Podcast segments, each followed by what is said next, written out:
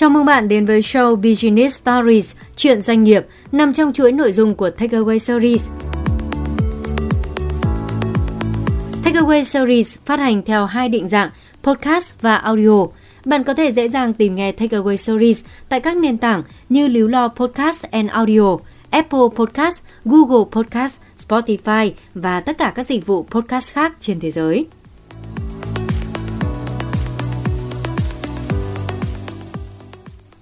Bài học 1. Xây dựng văn hóa trong doanh nghiệp Một câu nói nổi tiếng của Simon Sinek, chuyên gia nổi tiếng trong lĩnh vực nhân sự. Khách hàng sẽ không bao giờ yêu quý một công ty cho tới khi chính nhân viên làm việc tại đó yêu quý công ty của mình. Bởi thế trong điều kiện hội nhập, cạnh tranh trong thế giới ngày càng phẳng, văn hóa doanh nghiệp càng trở nên quan trọng.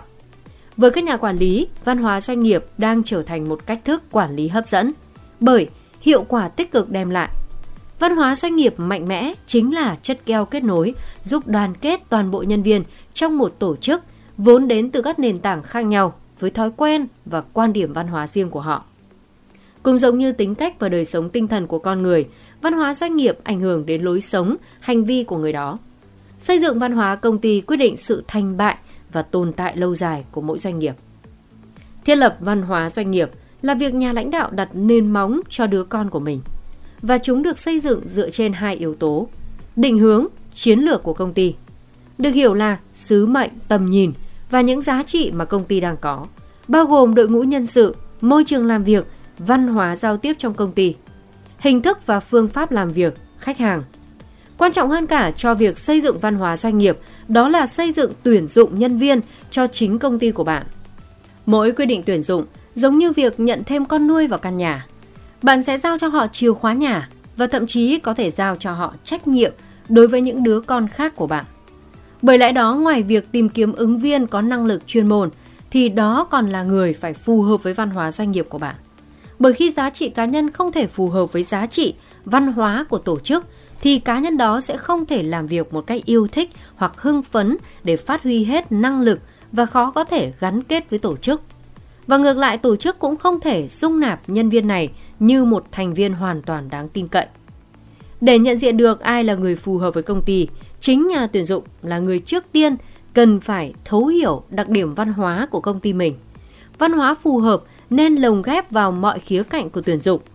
Bắt đầu từ thông tin tuyển dụng với phần giới thiệu rõ về môi trường làm việc, cũng như những chia sẻ về giá trị của công ty. Đưa ra những câu hỏi, tình huống để xác định mức độ phù hợp. Kết hợp đưa những câu hỏi mở khuyến khích ứng viên bày tỏ quan điểm hay là xem ứng viên tương tác với những người khác. Đó là một trong số những cách giúp bạn xác định được liệu đó có phải là người phù hợp hay không. Tóm lại là văn hóa doanh nghiệp được tạo thành từ các giá trị, niềm tin, thái độ, kỳ vọng và hành vi được chia sẻ bởi các nhân viên trong tổ chức của bạn. Những nhân viên thành công nhất là những người phù hợp với văn hóa doanh nghiệp.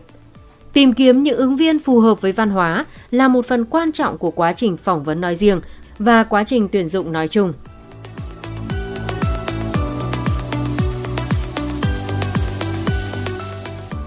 Cảm ơn các bạn đã lắng nghe Takeaway Series Show Business Stories Chuyện doanh nghiệp. Bạn có thể tìm nghe lại chủ đề ngày hôm nay tại các nền tảng như Líu Lo Podcast and Audio, Apple Podcast, Google Podcast, Spotify và tất cả các dịch vụ podcast khác trên thế giới. Hẹn gặp bạn trong phần tiếp theo của series này nhé!